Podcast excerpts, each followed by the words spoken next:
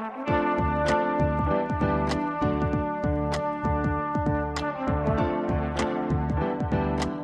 listening to the Co-Main Event Podcast. And now your hosts, Ben Fowlkes and Chad Dundas. That's right. You're listening to another episode of the Co Main Event Mixed Martial Arts Podcast. I'm your co host from BleacherReport.com, Chad Dundas, and joining me, as always, from USA Today and MMA Junkie, it's your friend and mine, Mr. Ben Fowlkes. Ben, it's pretty gross out there. It's actually slightly less gross than it was yesterday, where I think we reached peak grossness. Yeah, we're just, uh, you- you're speaking relatively, though. That's true. Slightly less gross than yesterday. And let's be honest, yesterday was the grossest day on record. It was. You woke up that day and you felt like, all right, so I'm basically living in The Road, the Cormac McCarthy novel. Yep, the, the air is just yellow. You Yeah. can see it moving past your house. And it's weirdly depressing. But I got good news for you. You know what this week is? What is this week? This week is the start of the fall hockey season. Oh boy. That Uh, means, Chad, that between now and basically the end of June, you won't have to go a single week without updates from my hockey team. You got anything to uh to tantalize us for the season? Anything you want to open up with here? You know, I'm just really excited to go out there and give a 110%. Okay, come on, come on. Just focus on what you can control, and God willing, the, the scoreboard good will Lord sort willing. itself out. Yeah. I mean, we're focusing on the process. That's what I'm telling you right now. That's dumb. Which everything that you just said is dumb.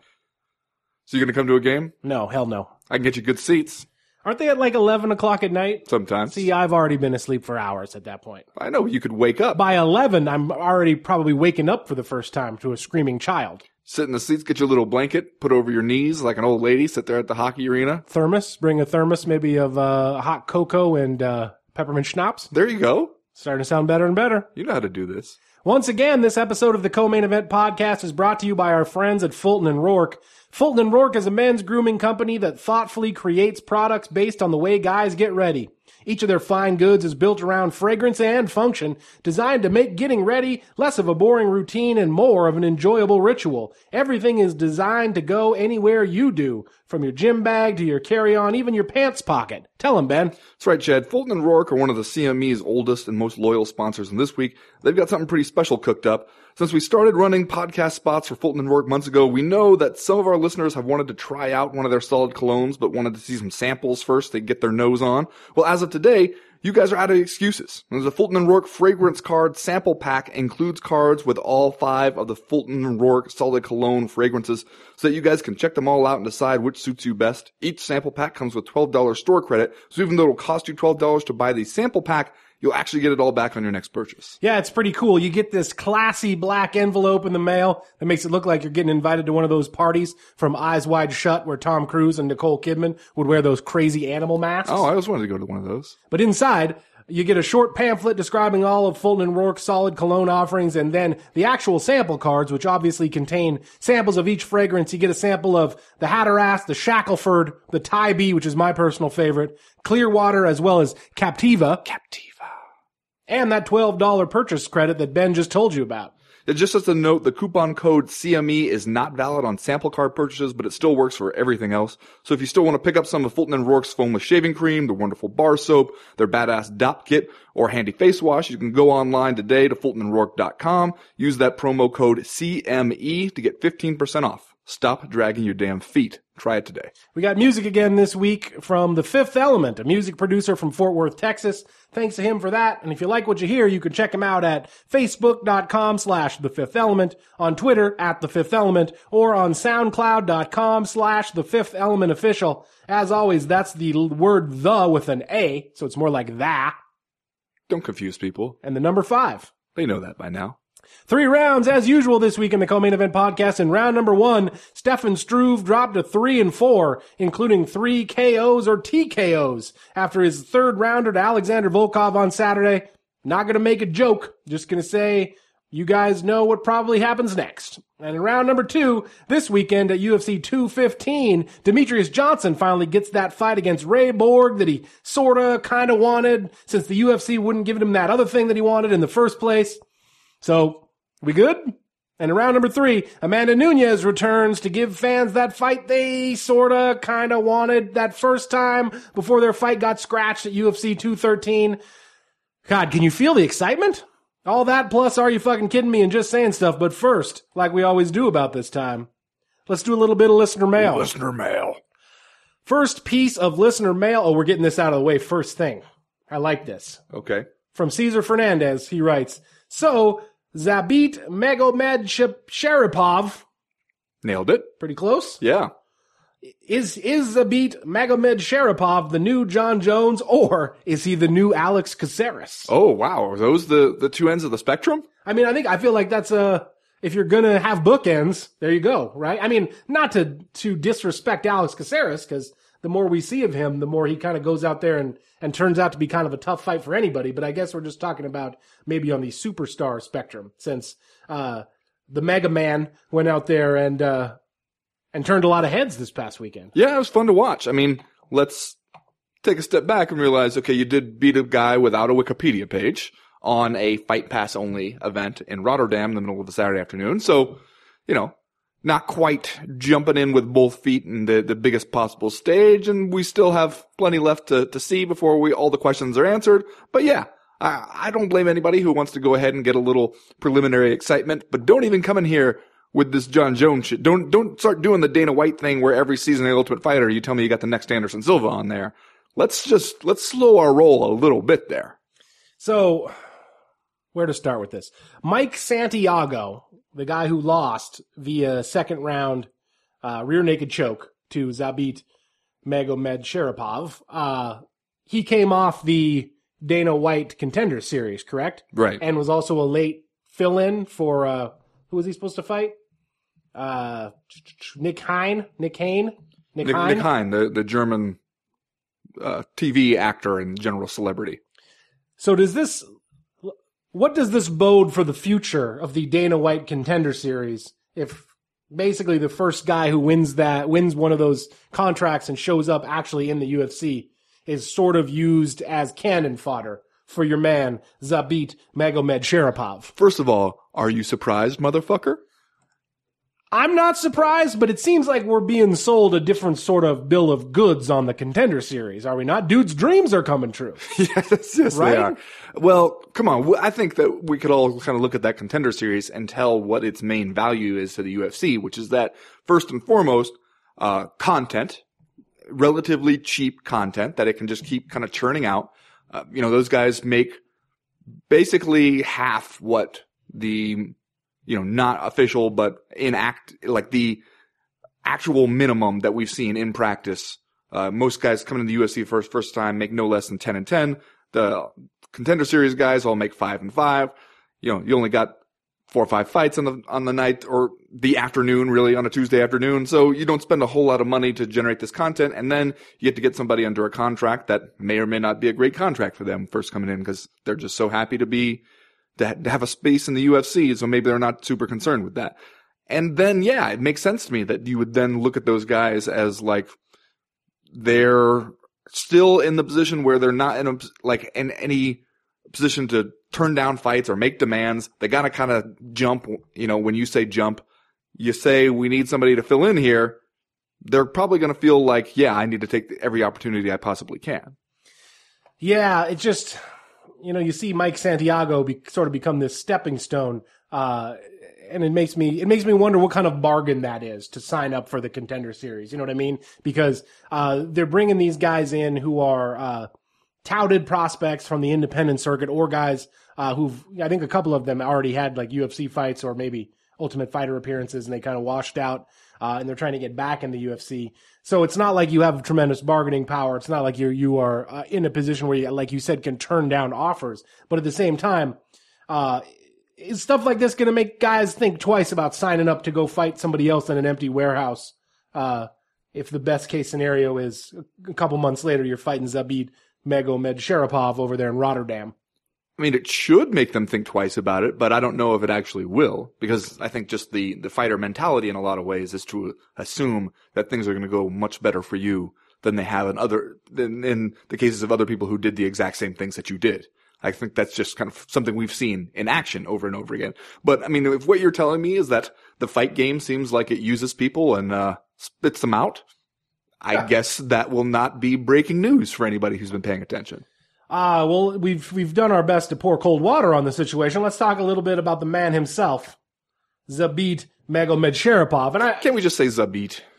Just like the, the like Dan Hardy and John Gooden kind of agreed to do on the broadcast. Let- Let's just say Zabit. as far as first ourselves. names go, it does sound like a like a recurring feature on a morning drive time radio program. like uh, he would do a prank phone call, and then at the end of it, he'd be like, "You got Zabit down." and That's not bad. sound effects. That's see, I was gonna go with like an alien overlord in an episode of The Twilight Zone, like Well, that too. 1950s idea of like Martians. you- Zabit the Martian You, King. you got an, another member of the Dagestan knuckle game cartel here. Uh, 26 year old Zabit, uh, comes into the, uh, to the UFC, obviously picks up a lot of hype. It makes me feel, makes me flash back to this podcast maybe a year or two ago. Uh, I see that his nickname is Zabeast. So, haha, there you go. A little play on words there. Yeah, no, I get it. Thank you. uh, when I think we warned people, like if you're going to be around this sport, uh, you better get used to pronouncing these these long Russian names because if you look at the unsigned prospect list in any weight class, four or five of those top ten guys are all seemingly uh, coming out of this region of the world, and now you got uh, Zabit Magomedsharipov showing up uh, right on time, becoming a new. Uh, highly touted, fast moving, climbing Dagestani fighter in the UFC. Yeah, and calling out Artem Lobov at the end, just just so we can all have a good goddamn time. How about that? Yeah, I mean, I, I, uh, the the uh, the Natalie attired Artem Lobov. Did you notice at the uh, Mayweather versus McGregor sort of weekend? Lobov was out there looking like maybe he's uh, he didn't get all the suits that Conor McGregor has, but maybe got one from the same guy, the Conor McGregor suit guy. You're saying that when Conor McGregor was doing that interview with a bunch of garment bags hanging up behind him, that maybe your boy, the Russian Hammer, figured, well, he won't miss one. He won't miss just one of those Right. suits. Yeah, uh, would watch though, right? Yeah, definitely would watch. And I appreciate a, a man coming in there with a plan. And even though it does start to feel like, okay, you're calling out Artem Lobov, huh? So you're just gonna, you're gonna, gonna ease your way into UFC competition. You're not, you're not shooting for the big fish right away. You're shooting for somebody who we know their name, but they're not super dangerous. Well, yeah, and isn't that kind of what we talk about? We always kind of want from these these debutantes. Yeah, no, it works We don't want we don't want Zabit to go out there and like, what's Jose Aldo doing? We don't want him to get on the mic and say that. Uh, so it seemed like, yeah, that's a good uh, that's a good first step for a good second step, I guess it would be for him. Did it seem to you like a lot of these guys that won fights at UFC Fight Night 115 uh, were prepared?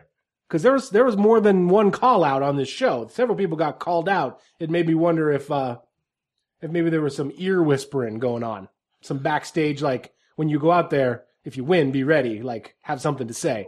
Do you even need that to happen like through official channels anymore? Is it not just like a known enough thing that if you're paying attention at all in this sport, you can, you see fans and media people and other fighters and everybody kind of saying like, Hey, this is probably how you should be ready to do this. Yeah, but doesn't it seem like it's taken people a long time to catch on to that? And still didn't totally catch on. You got the main event, uh, where Alexander Volkov wins, uh, that fight over Stefan Struve and then, uh, calls out whoever the UFC wants next. Mhm. So it's not like everybody's got the message. Next question this week comes to us from Andrew Millington. He writes, Could you dudes please discuss the career of Ben Askren? I personally admired him for some reasons, like being the Demian Maia of wrestling and MMA, and scoffed at him for others, like his inane conspiracy theories and Trump support. He also seems a bit like the original Tonya Evinger to me. He didn't mind being the big fish in a small pond, so long as he kept his dignity. Uh, what are your opinions of his martial times? So yeah, uh, it seems like uh, Ben Askren's got one more fight left in him. Ben, uh, he's going to fight Shinya Aoki, I believe, in November. Is that what we're planning here? It's a bad idea for Shinya Aoki. Doesn't seem like one that Shinya Aoki is going to win, uh, possibly by design, since this is Ben Askren's last fight. Just size wise, it seems like a bad idea for Shinya Aoki. But okay. Um, do you believe that this is going to be Ben Askren's last fight? First of all, Well, you know, with Ben, I like Ben Askren is not your typical fighter dude, right? True. Like he's he's kind of done this uh, to the beat of his own drum for his entire MMA career. He's a little young to be walking away at 33 years old. Uh, so um, I think we've all learned to take every single kind of MMA retirement with a grain of salt at this point. But if you told me that that uh, this was Ben Askren's last go round, uh, he's going to go out there. This this is going to be for his title, right? One FC feather or uh, welterweight title. Sure. Why not? Whatever. He's going to go out there and defend that title for a final time and then ride off into the sunset. I wouldn't have that hard a time believing it about this particular individual who would then walk away at 18 and 0 uh, with his claim to being the best 170 pound fighter in the world still intact, uh, but maybe not with a lot of very attractive future options. Does that make sense? Yeah. I, as far as like how we'll look back on his martial times, to me, it will always seem like just such a damn shame that we didn't get a chance to see him in the UFC. If it really ends this way and if, if he never fights again, because clearly talent wise, he deserves to fight in the UFC. You've seen some of the guys who have fought in the UFC and there's a long list of dudes who are not as good as Ben Askren. Um, I can see how some people want to blame him for being, or at least appearing, uh, perfectly content to hang out over there in one FC and beat up guys who are nowhere near his skill level. I also think that people kind of forget what happened after that, after he left Bellator, that he wanted to go to the UFC and the UFC suddenly showed no interest, decided Ben Askren needed to go get some experience somewhere else, like maybe World Series of Fighting, which I don't blame him for saying, like, yeah, I'm not going to let you kind of micromanage and, and, dictate terms of my career without signing me. So he went over there and, and did his own thing. It's not like I really blame him, uh, but it does seem like, man, that, that says something not so great about this sport. When talent wise, you can be there and belong there and you still just don't get a chance to do it just because of from appearances like you know petty personal politics basically yeah, uh, and Ben Askren, I think if he does wrap it up here with an assumed victory over Shinya Aoki, it's not like he's going to be a guy who is on the tip of your tongue when the greatest of all time welterweight conversation comes up, despite nine wins in, in Bellator, including uh, Andrei Koreshkov, uh, uh, Douglas Lima, Jay Hieron, Nick Thompson, Lyman Good. Beat a lot of guys that uh, beat a lot of known names, I guess you would say, in the sport. But at the same time, I feel like Ben Askren, if this is indeed the end for him, is is kind of uh, resigned to be one of those guys where you get five minutes deep in the conversation and then someone brings up Ben Askren and everybody's like, oh yeah, yeah, yeah, yeah, he's pretty good. He's pretty good. Sure. Why not? Throw him on the list. I don't know. It just seems like, uh, as much as maybe we hate to admit it, like not showing up in the UFC does kind of doom him to a, to a certain kind of history, I guess. Like limits his potential, I suppose you could say. Yeah, that's true. Next question this week comes to us from Santi Cazorla. Oh yeah, that the, uh, sounds like uh I believe uh, Santi Cazorla, or however you say it, plays for Arsenal. Oh, okay, yeah. So he found some time. I assume uh, his teammates on Arsenal hipped him to the, the co-main event podcast since there are a whole lot of fans in the English Premier League. That's right. Santi, between kickarounds, check out this podcast. He yeah. writes, given the long-term problems with depth in the light heavyweight division in the UFC, the dearth of active talent in the heavyweight division appears to have gone slightly under the radar, with no standout contender for Stipe, Stipe, to fight next. Who do you think will be the next man to step in the opt- octagon up against the baddest man on the planet? For me, DC appears to be the best competitor. Maybe Werdum if he flattens UFC social media star superhero the Black Beast. Otherwise, uh, you're getting set up. You're setting up for the Reem to fight for the title, which is a reasonably depressing state of affairs. Please, PLZ, Dizcuz with uh, three Z's all, all the way around there. Thanks for listing Please off the discuss. Z's. Yeah. Uh, I hope we're not setting up for the Reem to have another shot at the title, are we? Well, and this is uh this question is is borderline UFC 215 related, right? Because we were supposed to get uh, Junior Dos Santos against Francis Ngannou on this card, and obviously uh, Dos Santos got pulled out uh, after being notified that he was a had a potential doping violation after a USADA drug test. Um, he was flagged during an out of competition test in early April and tested positive for uh, a substance I'm not even going to try to pronounce. Hydrochlor. No, I am actually going to try to pronounce it. I guess. Hydrochlorothiazide. Your first instinct to not try to pronounce it was correct. Hydrochlorothiazide. Should have gone with that one. I got it though. Second time around, I nailed it. Um, okay.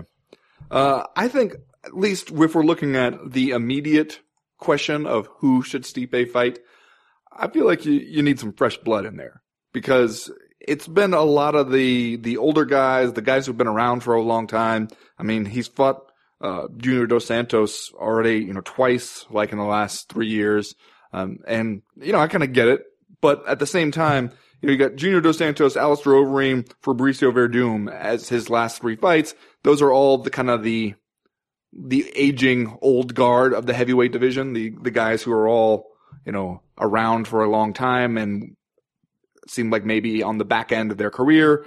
I'm interested in seeing some of these, the, the fresher, newer faces, because there's not a lot of them, but the few that we have, like now we're starting to see a couple pop up, the heavyweights like under 30 or around 30.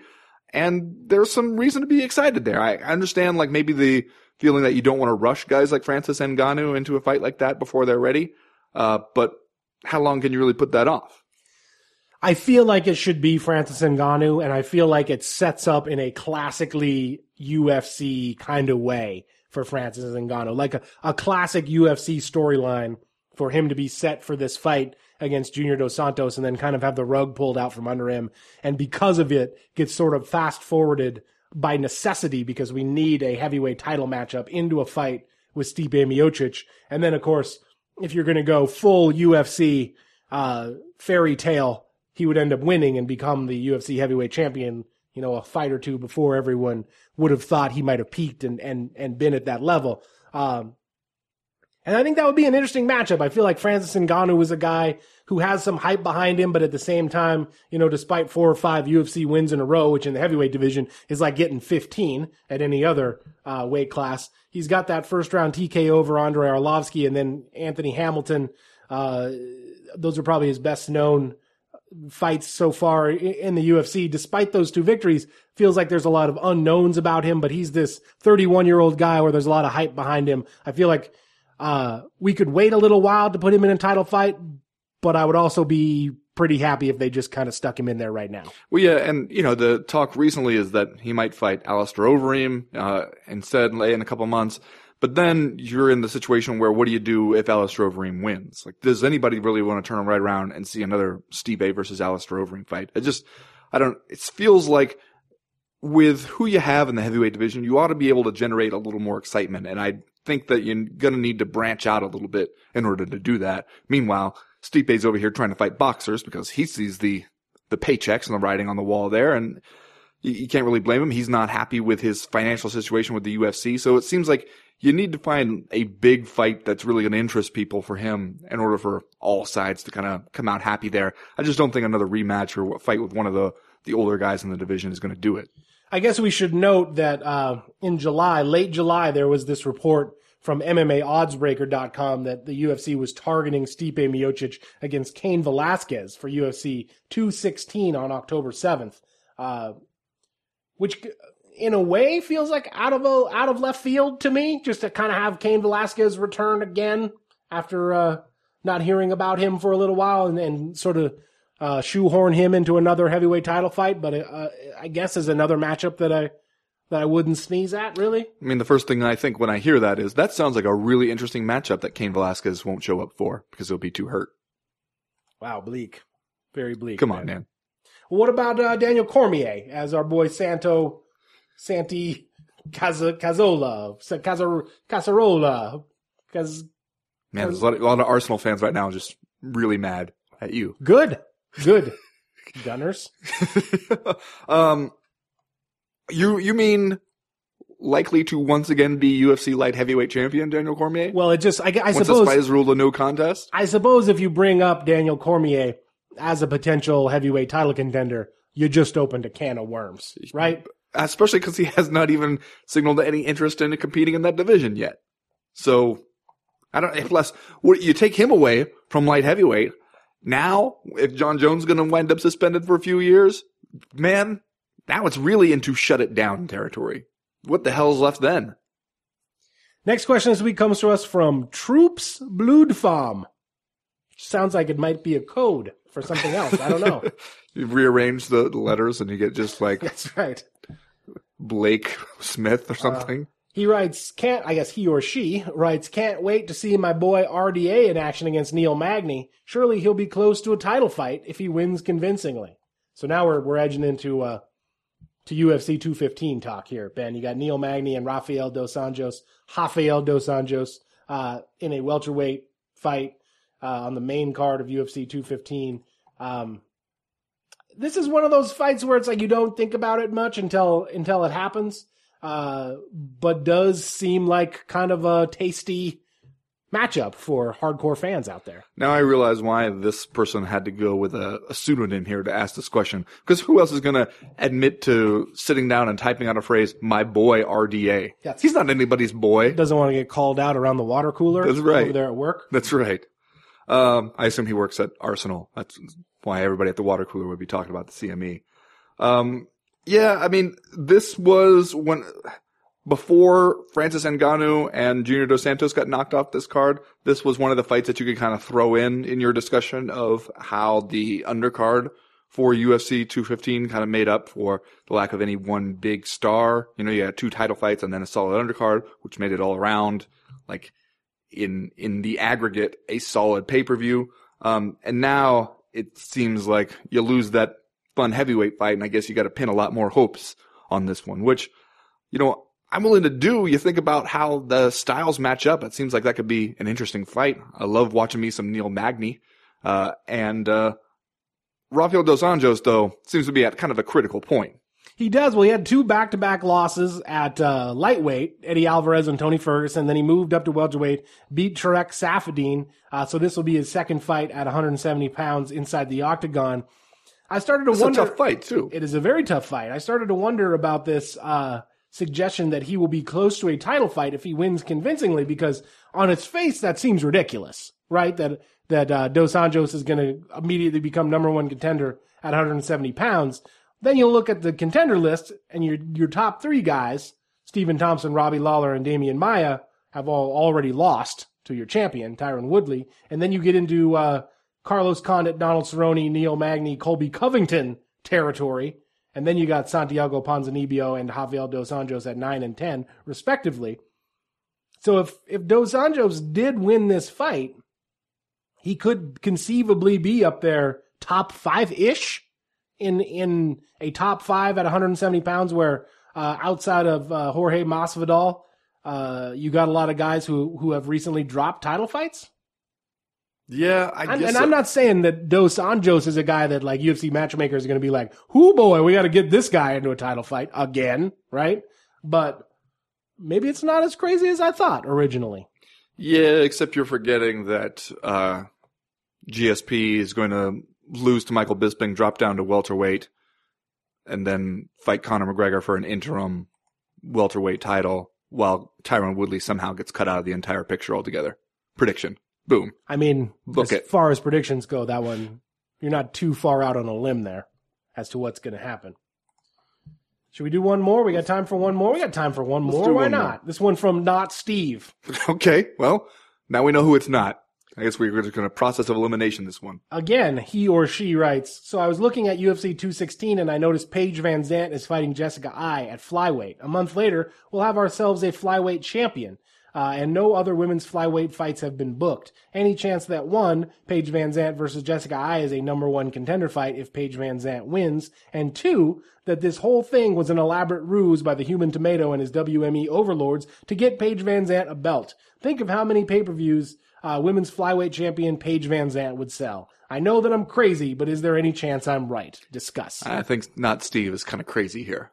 I, I think that Paige Van Zant as a flyweight, it's not like she physically was just th- tossing around 115ers and, and just, you know, brutalizing people with sheer size and strength. right. I think she might have some problems in that weight class. To me, it seems like her going to, to flyweight feels like kind of the fighter's false friend in a way. She's looking for the, the, the clean slate of changing weight class. No, it's not like in those losses to Rose Namajunas and Michelle Waterson that we were like, well, Van Zant just needs to move up.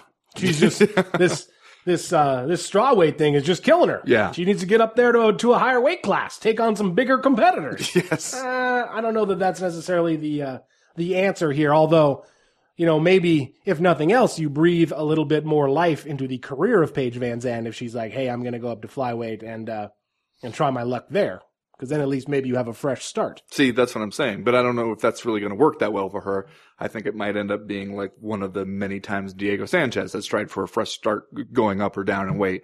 And if you don't actually go down there and win those fights, then that that fresh start disappears really quickly. And Jessica Eye seems like kind of a, a bad opponent for her in that sense.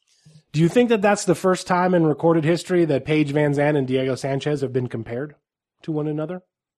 You know, I'll have to look through the records, but something tells me no. Yeah, run a search. Yeah. See if you can come up with anything. I'll run a quick search of everything that's ever been said.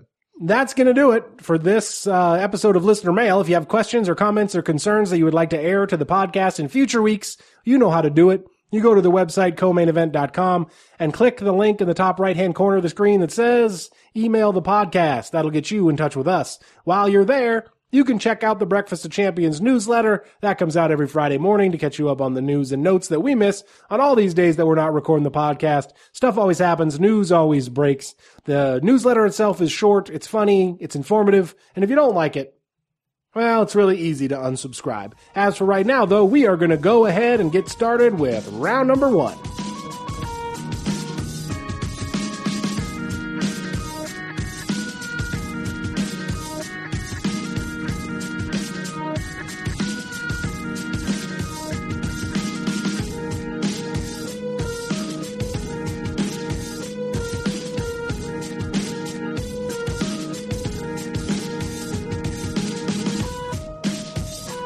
Well, Ben, Alexander Volkov and Stefan Struve go out there in the heavyweight main event of last Saturday's Fight Night 115.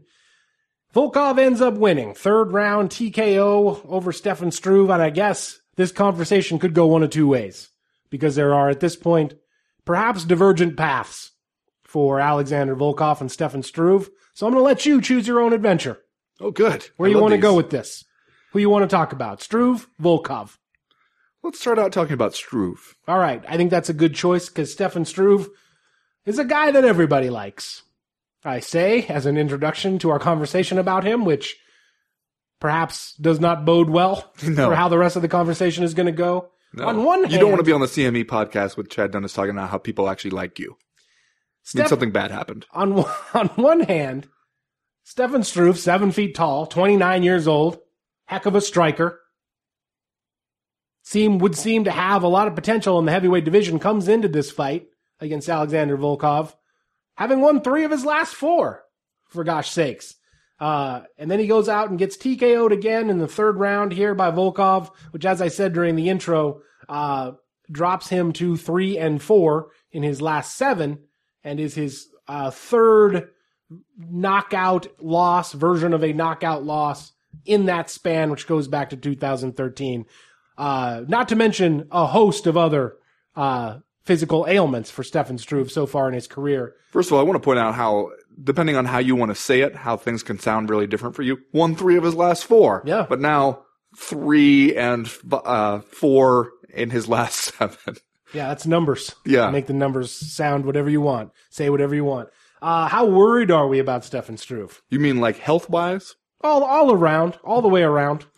You know, I thought he looked really good in this fight early on. He doesn't look done by any stretch of the imagination, I would say. No, it, you know, like the first round, I thought, you know, man, it seems like Stefan Struve has, has found kind of a, I don't know what, I don't know say a, a new speed, but he's, he looked a lot sharper. He was catching Alexander Volkov some really sharp strikes that somewhere, like maybe it seemed like Stefan Struve was a little disappointed that it didn't seem to bother uh, Volkov more than it did because you saw him. He ate some of those really just precision hard punches early on in that fight and didn't even look bothered. And it seemed like maybe as he kept coming and kept upping the pressure, it like maybe it just sort of wore Stefan Struve down mentally as much as physically because it seemed like by the end he just he kind of wanted to be done.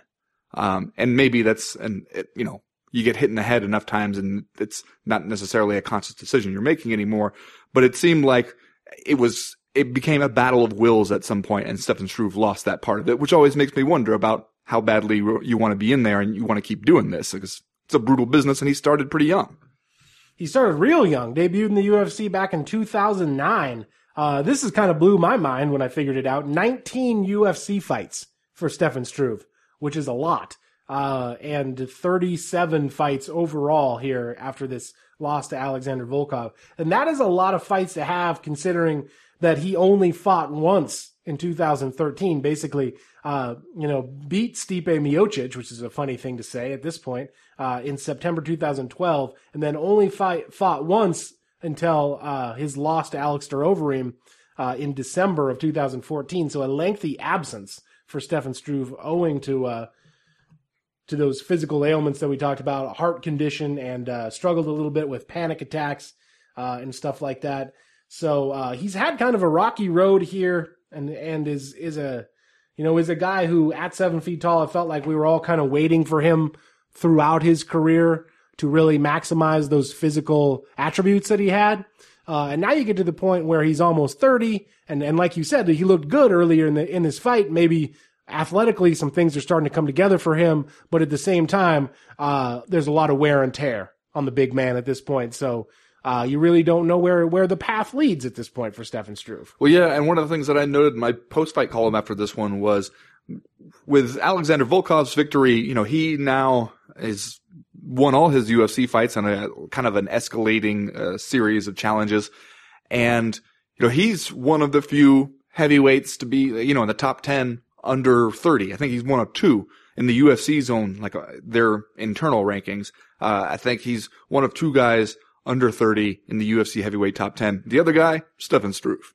Um, so it seems like on one hand, Stefan Struve is exactly the kind of guy that we're saying the UFC's heavyweight division does not have enough of. But then when you kind of look at the, the miles and not just the years, I don't know if that, that really holds up. Yeah, and then you got Alexander Volkov, like you said, lost back to back fights at the end of his Bellator career in 2015. Uh, kind of washed the stink off of himself with a couple of wins over an M1 and then comes over to win three straight fights in the UFC. And now, like you said, at 28 years old, he perhaps seems like a young up and coming prospect in this uh, rapidly aging UFC heavyweight division. Uh, and he himself is six foot seven, which always makes it seem like kind of a lazy promotional job when, when one of the things we say is, well, these guys are both really tall. Tune in to see what happens when two really tall guys fight. Tall man fight times. Who, who doesn't like that? So what is the, uh, what's the top of the hill here for Alexander Volkov? Well, you What's know, his best case scenario. I mean, clearly he's tough as all hell.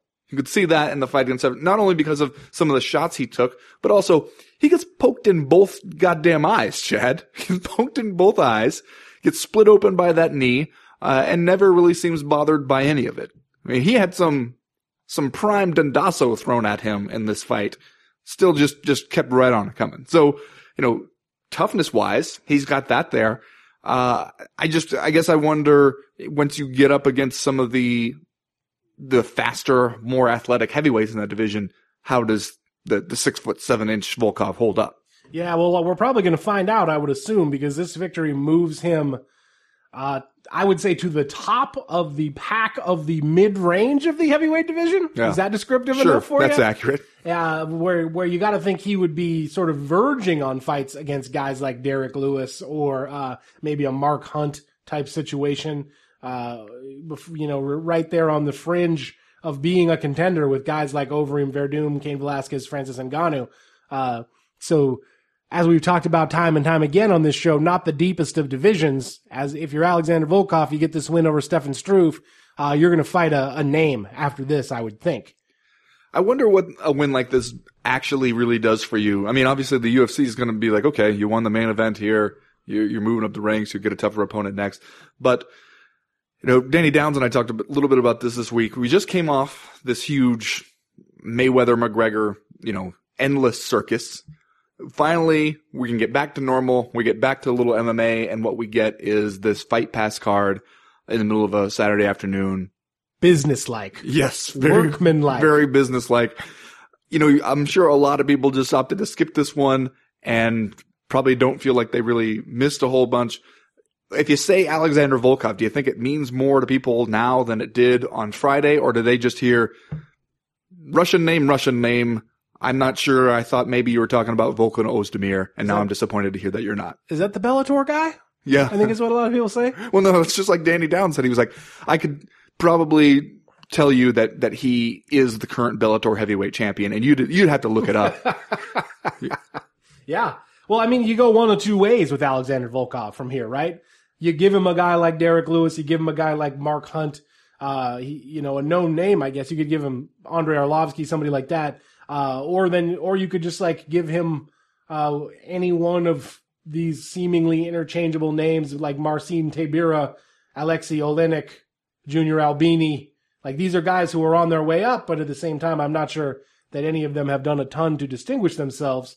And for Alexander Volkov now, he comes off wins over Roy Nelson and Stefan Struve in two of his first three UFC fights. So it would seem like, at least to me, a step back for him to fight someone uh, who seemed more like an interchangeable piece rather than someone that we know. And as we've said again, time and time again, this heavyweight division needs all the help it can get. So I don't know that you want to slow a guy's momentum. I, I like that Mark Hunt idea an awful lot. Especially one of the problems with seeing two tall guys fight is that I kind of lose perspective on it. You know, they both, they just seem like normal sized guys standing next to each other. You put six foot seven inch Volkov in there against, you know, what, like 5'11 Mark Hunt. Now we have a visual story to tell. So now you're talking about, uh, tall man versus hefty man, Yes. stocky man, That's husky man. which I think you'll agree is a classic UFC heavyweight division matchup. Yeah, we're going It's like striker from- versus grappler. We're, we're going from one thing to the other. yes. Well, he beat a tall man. Let's see if he can beat a husky man. Coming up next. I don't know if it was too great about his chances to beat that particular husky man, to be honest. You want to do Are You Fucking Kidding Me? And then we'll get out of here. We'll get on to round number two. Sure. Well, Ben, this week, my Are You Fucking Kidding Me goes out to Paulie Malignaggi. This dude's still talking, man. like the rest of the, the rest of the world, the rest of the combat sports world, we've kind of moved on to the next thing. We Yeah. did Mayweather McGregor, a lot of laughs. We had a lot of laughs, a lot of fun with Mayweather Mayweather McGregor. But we're on to the next, man. UFC 215 next weekend. Paulie Malignaggi is like the last guy to leave the club, still hanging out in there, still trying to get girls to dance with him. Well, you so sounds so sad when you put it like Fucking that. kidding me? Are you kidding Come on, me? Paulie Malignaggi. We're moving on here. we all got stuff to do. we gotta move We on. got jobs. We have we have lives here. Chad, my are you fucking kidding me this week? Um, you know what I like about Darren Till? I like a guy who comes out there and when he's speaking English, he's speaking in that really thick Liverpool accent. Um, and then we'll just surprise the hell out of you by switching right into like fluent Portuguese, uh, which you don't see coming. You don't see that one coming. But he did that in his post-fight interview, uh, this weekend after, you know, his victory. And the, you know, he just launches into some Portuguese and afterwards, uh, he's asked to translate that for us and does so by just saying, uh, it was just about Brazilian politics and how the president should go to jail. Huh. I feel like you gotta say a little bit more if you say that. Really? I feel like I'm good. Yeah. Yeah. I feel like you give me the explanation. I'm like, all right, man. Get on with your bad self, Darren Till. Are you fucking kidding me? You just summarized how you think the president should go to jail? That's, that's kind of awesome. You fucking kidding Fucking me? kidding me? Man of the world, Yeah. Darren Till. Anyway, that's going to do it for round number one. We'll be right back with round number two.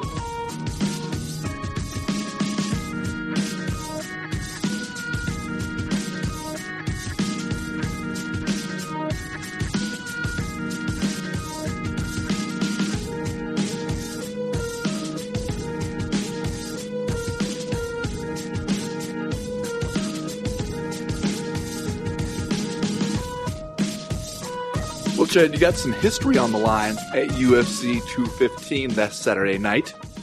Not that you would know it by just the general sense around this event so far. Because here we are, we're heading into a fight where UFC flyweight champion Demetrious Johnson could break Anderson Silva's record for most uh, consecutive title defenses uh, with a win over Ray Borg, who, according to odds makers, he is definitely expected to beat. I think right now, uh, Mighty Mouse going off at 12 to 1 or 11 to 1 favorite, depending on your source.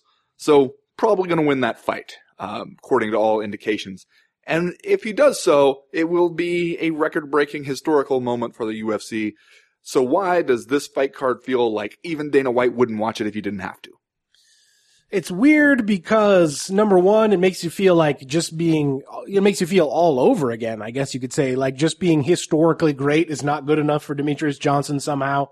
Uh, and it's also weird because if you look at the totality of Demetrious Johnson's career as UFC flyweight champion, uh, where we all agree he's been, like I said, historically good. Uh, but at the same time, he's been also almost entirely drama free until right here at this part of it. You know, he's been an absolute workhorse as far as like a champion schedule is concerned. Uh, he's been leaps and bounds better than everyone else. He's the damn only men's flyweight champion the octagon has ever known. Uh, and it kind of seems like somehow in that process, he has almost worn out his welcome with the UFC. Uh, When you or, say drama or vice versa. the the drama in this case is even really only in response to the UFC kind of instigating the drama. You know, Dana White goes on like a, a UFC podcast to say, oh, "I can't believe Demetrious Johnson turned down T.J. Dillashaw. Here was a fight, uh, you know, that was going to be huge for him and make some points in the pay per view, and he wouldn't do it. I can't believe this guy." And then the drama is only when he has to step up and kind of defend himself and say, "Here's what happened." Uh, so yeah, it's not like like he has been, from all indications, pretty damn easy to work with for the UFC. Uh, and the UFC has loved at times to tell people how great he is. And yet it seems like, okay, now maybe we've reached a point when, you know, the UFC has even talked about pulling the plug on the whole division. Uh, and maybe just being great is not enough for anybody anymore. But it still seems like if we're going to go ahead and we're going to do this fight at all, and we're going to headline a pay-per-view with it, we might as well put our back into it, huh? I mean, why not? Put a little elbow grease behind it. Yeah, especially if it's going to be like a historic moment. Like it, it could actually be history in the UFC, and it seems like the UFC itself is just kind of indifferent about that. Yeah, well, and uh, Demetrious Johnson, in theory, goes out there and breaks. This is he's going to break it, right? Anderson Silva's Yes. consecutive uh, title defense streak. Uh, that is one of those records that that uh, obviously it speaks to the guy's longevity and consistency and greatness because uh, it's almost like a Joe DiMaggio style hit streak record. Like it's uh, it's really hard to have that many successful title defenses in a row. But at the same time, it's one of those uh, records that kind of sneaks up on you.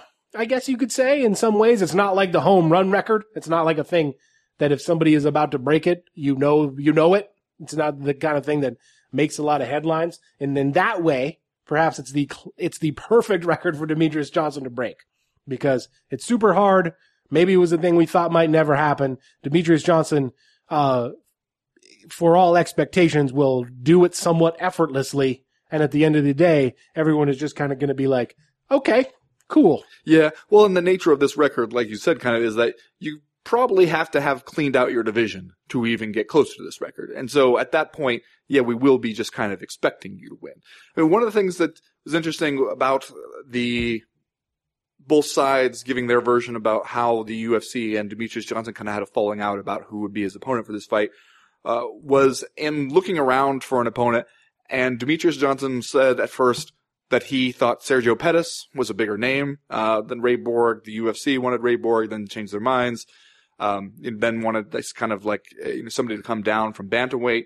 And Demetrious Johnson, at least according to his version, was fine with that as long as they could be assured of making the weight because he didn't want to miss the chance. He didn't want this to become a non-title fight and for him to miss the chance to break this record. Like clearly, breaking the record is very important to him. It seems like that's when he, been his answer. If people even ask him about going up a division or something, is he wants to break this record uh, at flyweight first. Is the record, do you think, way more important to him than it is to anybody else, to the UFC, to fans, to, to, to media, to anybody? I mean, it's a heck of an achievement.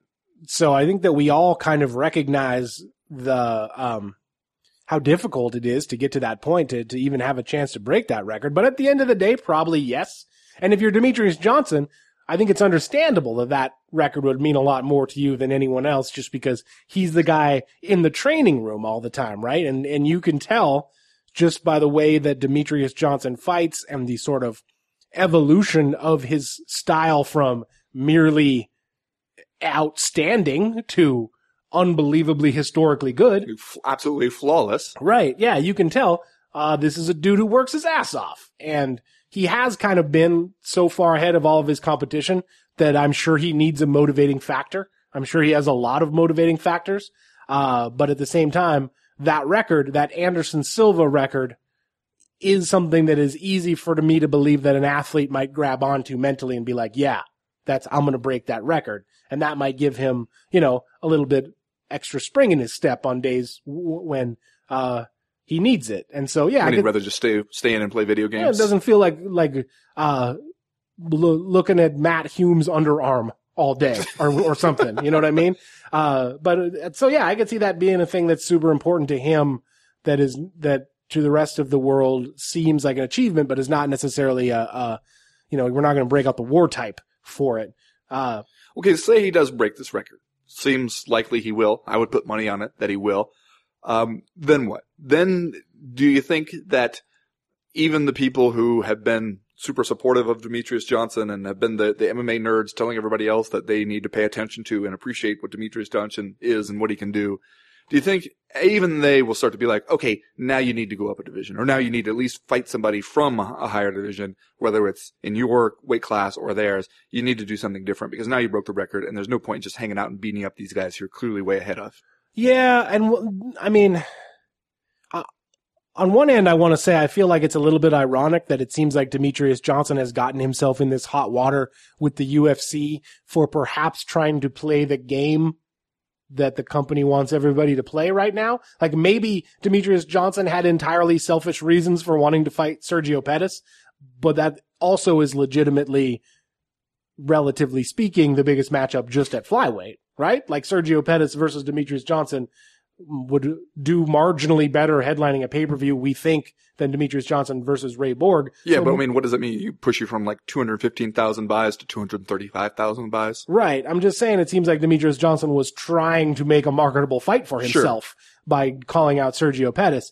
Uh, and I think in fairness, we have to point out additionally that he has said all along that the thing he wants to do is break this flyweight record and then fight somebody like Cody Garbrandt or TJ Dillashaw at bantamweight. So despite the fact that you've got it's not like the flyweight division is dead because you do have guys like Sergio Pettis, uh, Jussier Formiga is still out there, uh, you know, Ben Nguyen, up and coming guys that, that, uh, that Demetrious Johnson could fight, but I do think people w- would be hyped to see him go back up to bantamweight and try to fight Dillashaw, Garbrandt, heck, even a rematch with Cruz, I think would be, would be fascinating. So after this fight, I do think that, that that is the right move. Here's the question that I have for you though, Ben. Do you think the UFC would still want him to do that? Or are we in a spite type situation where now they'll be like, well, yeah, now we're not going to give you that bantamweight fight or whatever. See, that is the question that you, you always have to ask yourself with the UFC is how willing is it to, um,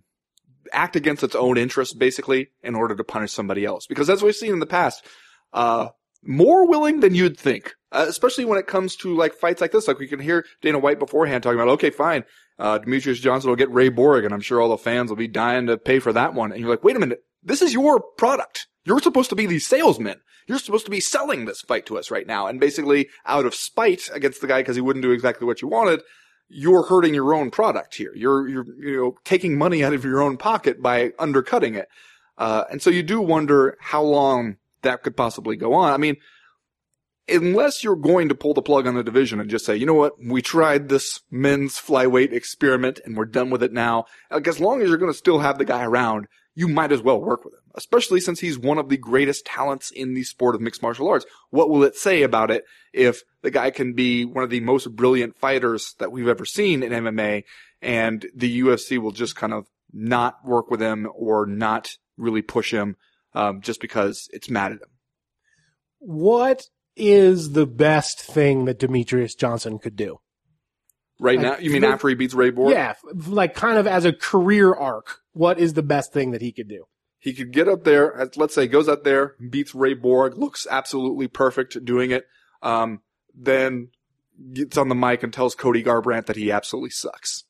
That's, I mean, to really go at, like, and to maybe the way to do it is to just be like, you know what? I'm not, they wanted me to fight TJ Dillashaw and I thought that was bullshit because he's not even the champ. I want the absolute best in the bantamweight division. Give me the champ. Give me Cody Garbrandt to really be like aggressive about seeking to, and to say like, all right, I did what I came to do here at flyweight. I broke the record.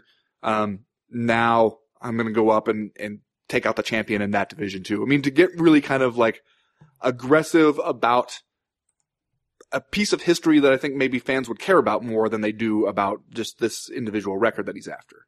I totally agree with you, and I would take it one step further if I was uh, Demetrious Johnson. I would say I'm going on a champions ass whooping tour. Okay. I'm coming for Cody Garbrandt, and then once I got that belt, Max Holloway, you're next. Whoa. And then once I got that belt, Conor McGregor, you're next. Because that's fucking crazy, right? Yeah, I think that's the But problem with that is that people wouldn't take it seriously. But it's Demetrious Johnson. What if he did go beat Cody Garbrandt? Then you're telling me you wouldn't want to see that? The you wouldn't pro- want to see him do a BJ Penn style vision quest where he's out here trying to beat these giants? Man, you know I would want to see that. The problem with Demetrious Johnson, though, is that he's already kind of tried that uh, before the UFC had a flyweight division, and he, he got beat by Dominick Cruz. And so it was like he is one of the few champions that we kind of feel like we know how he would fare up a weight class. Uh, so He's better now, though. yeah, he's and that was a long time ago. And I'm sure a lot of the people who are fans now didn't even know what the hell MMA was back when that fight happened. Yeah. If you're, I'm just saying, if you're Demetrious Johnson, you gotta, well, maybe you don't gotta, cause he doesn't seem like this kind of dude. It seems like, frankly, he's happy just doing what he's doing. Yeah, gonna go And- home and just you know power wash the deck after this and don't care. and more power to him, frankly. I support Demetrious Johnson and what he wants to do. I'm just saying, I think it would be awesome if he suddenly flipped the script and he was like, you want me to get crazy? Let's get crazy. Yeah, Here's what I'm going to do. there you go. Free got to beat Ray Borg first, though, I guess. Yeah. So we'll see that on Saturday Gotta do night. that. Gotta climb that mountain. Anyway, that's going to do it for round number two. We will be right back with round number three.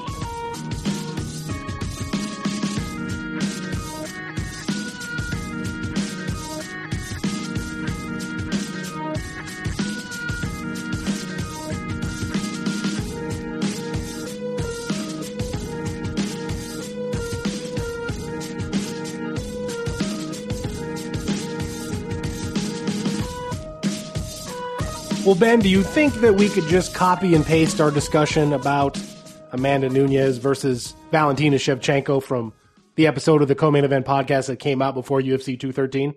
No. It's a different landscape now. It's just a different world. That's right. Because you have to take into account what happened the last time they tried to fight. Especially, we were just talking about how willing the UFC might be to just spite a even one of its champions. It seems like that might be relevant here. Speaking of champions that may or may not be in the doghouse, right? That's right. You got A a man- literal doghouse White keeps in his office with little UFC figure, figurines in it.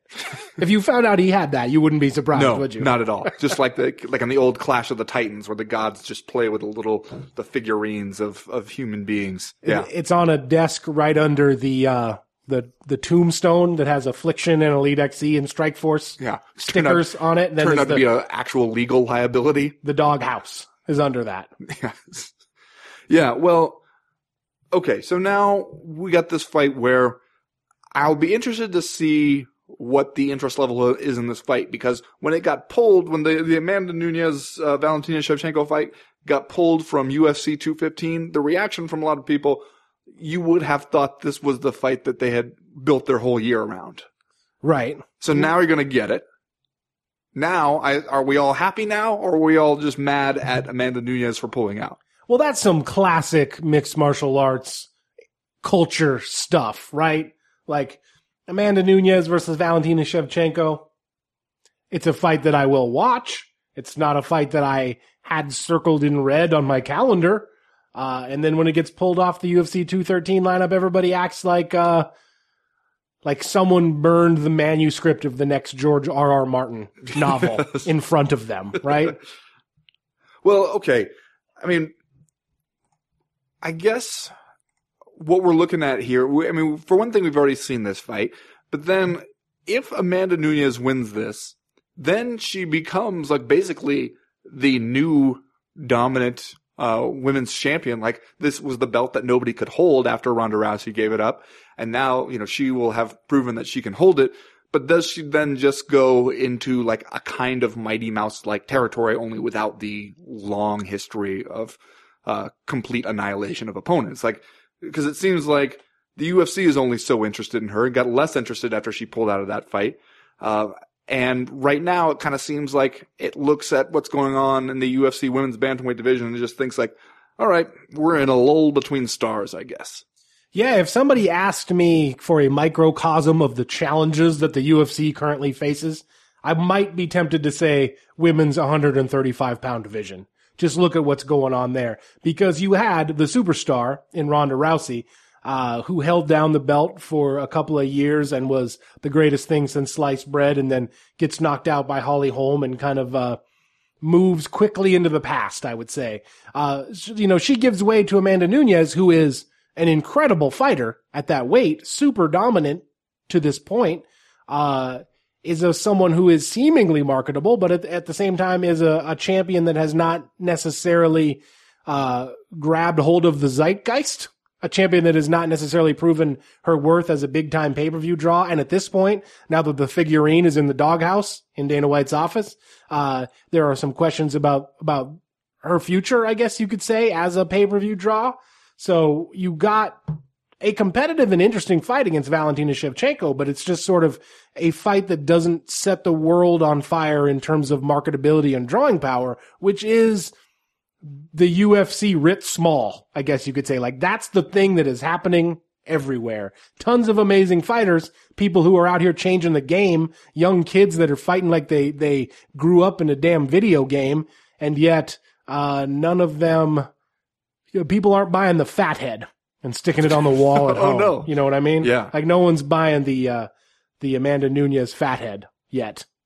So it's, uh, this is this fight is a, is a good example, I think, of of uh, the struggles that the UFC currently faces, and and with a couple of even added layers to it, considering that it's a rematch and it's a fight that was scheduled once before that got pulled off the table at the last possible minute. Do you think it's just a failure of imagination in marketing on the UFC's part? Because on paper, it would seem like there's a lot you could do with Amanda Nunes, the UFC's first openly gay champion. Uh, you know, someone who came from Brazil to live the American dream, and now it's all going uh, incredibly well for her.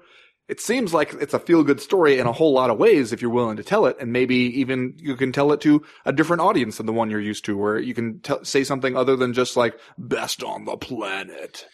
It's weird. Uh, I'm not going to lay all of it at the feet of the UFC because I, I think that it's simply more difficult than everyone imagines to make stars out of professional fighters for whatever reason. I think you see the same thing in professional wrestling where it's like they got all the talent in the world, but you just can't, uh, crank out the rock time and time again. Uh, you know, I think the, you see the UFC facing that now where it's, it's sort of like you never know exactly what the public is going to gravitate toward. You know, you, you, you get a Conor McGregor, the plumber who was on the dole and suddenly he comes out of nowhere, um, spitting fire in every interview and predicting the future and just being this very strange personality who catches hold somehow with, with the, with the public. And the public, frankly, wants to see Conor McGregor against Floyd Mayweather, apparently, right? Uh, the public may not grab onto Amanda Nunes in, in quite the same numbers, although I think it would be awesome if following UFC 215, we started a rumor that it did 6.5 million pay-per-view Yes, buys. yeah. Uh, so it's weird. Like, do I think the UFC could do a more diverse job produce, uh, promoting its fighters? Yes. I feel like, uh, there's a whole, uh, you know, niche of platforms that you could probably try to put, put Amanda Nunes on just to see what would happen. Are they doing that? Maybe a little bit, maybe not enough. I don't know. Uh, but at the same time, I feel like not everyone can be Conor McGregor. Not everyone can be Ronda Rousey. And so we are just in this holding period until we figure out, uh, what the next big thing is. Who do you think wins this fight? How do you think it goes? I feel like you gotta say Amanda Nunes, right? Just for, uh, just for consistency's sake, just because, uh, she's the champ, just because, uh, she won the first time just because she's on this this roll where she's won five fights in a row and like Demetrious Johnson, I feel like she's better now Yeah, than I she agree. was when she fight when she fought Valentina Shevchenko the first time. Uh, so I think it will be an interesting, like potentially uh, crowd pleasing scrap, but like I don't really expect Valentina Shevchenko to like become the new champion. I guess. Yeah, well, I mean, I I think it'll be a close fight. I think if Valentina Shevchenko can get her into the later rounds, then one of the things we've seen from Amanda Nunes, I mean, I get, I agree that she's better now than she was, but one of the things we've seen from her in the past is that uh, she will kind of gas late because she is such a high intensity and power everything fighter early on. Um, it's tough to keep that up for five rounds. So I don't know. It, that would be interesting to see as a challenge, but um, yeah, I agree. If, I have to pick, I guess I'm going with her. And then, and then what happens? It's tough to imagine. Does she uh, also call out Cody Garbrandt? She's going on a champion's ass whooping tour. Yeah, She's coming for you, Joanna Jędrzejczyk. Since that's all we got right now, Champion to be named later. she's coming. in the 125 she's- pound division. She's coming up for you, Cris Cyborg. Well, now Don't- that might be interesting, don't do but that, at the same time, we like Amanda Nunes. Yeah. I think she seems like a nice person. Yes. Uh, you want to do just saying stuff, then we'll get out of here for this week, Ben. Sure. Ben, what is your just saying stuff? Well, Chad, I saw this only via Twitter, but you know Ronda Rousey did some kind of pro wrestling spot this I know weekend. she got married. that's She that's tied true. the knot with Travis Browne. That was that was like last weekend. Uh, Looked like a uh, a uh, seaside ceremony, sure, perhaps over there in in the Big Islands, I, I believe so. Hawaii. Let's stay focused here, though. She was at some WWE Hold on, you event. don't want to talk more about Ronda Rousey's nuptials with Not Travis really. Browne? Not really. Okay. Seemed very nice. Would Very have thought that would have been bigger news. Okay. At one point, it would have been bigger news. That's fine. Uh, she showed up, you know, it seems like the Rousey machine has been gearing up for something. Uh, I think MMA fans maybe got a little bit excited thinking maybe it meant a comeback. Instead, it seems like maybe a pivot to pro wrestling is in the works. And she showed up at some WWE thing, uh, ostensibly to support Shayna Baszler, her longtime friend and teammate. Uh, but then had this clearly, you know, kind of scripted run in with some of the, the WWE's, uh, wrestlers. And it was kind of awkward. It was just kind of painful to watch, which I guess leads to my just saying stuff, which is if you're going to go to pro wrestling because your acting career kind of fizzled out when people had, let's say, concerns about your acting ability, and then you're not even like a really good actor for pro wrestling, I'm just saying at some point you need to identify a recurring weak point here. And it shouldn't really be that hard, especially because if you go and you look at Ronda Rousey's uh, IMDb page, a recurring thing is that she keeps getting roles playing Ronda Rousey, which is essentially what she's trying to do, I guess, in pro wrestling. Which shouldn't be that hard. Seems like, I'm just saying, maybe this is the time to get in one of those those acting classes, in one of those seminars he advertised, uh, you know, at like bus stops in L.A. Like an improv group, maybe? Yeah, maybe an improv group. Monday off, night improv practice. tear off the little tab of paper. You know, first lesson free. Just go down there, see what they got. You know, yes, and Ronda Rousey. That's all I'm saying. Just saying. Well, Ben, I know this probably landed in your inbox this morning. Reebok and UFC unveil new UFC Fight Night collection in all caps. Yeah, I saw that. Just got the chills immediately. I guess this week I'm just saying we've reached a point where it's impossible to think that these things look good, right? Like it doesn't kind of doesn't matter what they do. Like these ones, they look fine to me. The new Fight Night kits looks a little bit like somebody spilled bleach on them.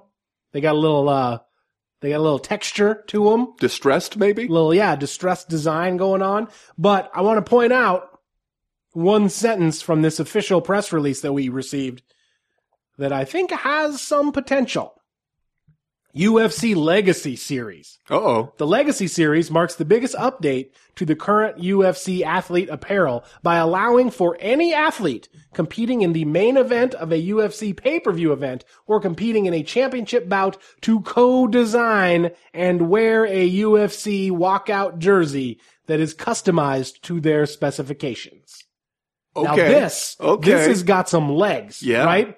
There are some people that I would like to see, frankly, co-design a custom jersey to wear during a walkout. Tonya Evinger being one of them. yes. Also, I'm just saying, What if your co-design is that you want to have the names of some companies on there that are paying you some money Yeah. to have their logos on your walkout Yeah. co-design legacy series? What if kit? when I go to co-design my fight kit, I'm like, you know what is really important to me that I would love to see represented on this fight kit is Condom Depot. Toyo tires is one of my main influences in life. Yeah. I just, uh, yeah, I feel like I'm a dynamic fighter, and so I want people to know about Dynamic Fastener. A lot of potential. That's all I'm saying. Or the first time one of the crazy conspiracy theorist Trump supporter fighters, and there were many of them, uh, wants to put some, uh, weird white nationalist stuff on their, their fight kit, and then maybe we'd find out that co-designing isn't all it's cracked up to be. Where was Obama during Hurricane Katrina? hmm? That's going to do it for this week's co-main event podcast. We will be back next week to break down all the stuff that happens at UFC 215 and then look ahead to a busy schedule to close out the year where, if I'm not mistaken, uh, 17 weekends, 15 shows and 17 weekends. Woo, is what we're going to do. Okay. As for right now, though, we are done. We are through. We are out. I just think that maybe a lot of people would want their legacy fight kit to ask some of the hard questions about Sandy Hook that the media doesn't seem interested in asking. Yeah, false flag. Uh-huh. falseflagMMAgear.com. That sounds like something that should probably exist already.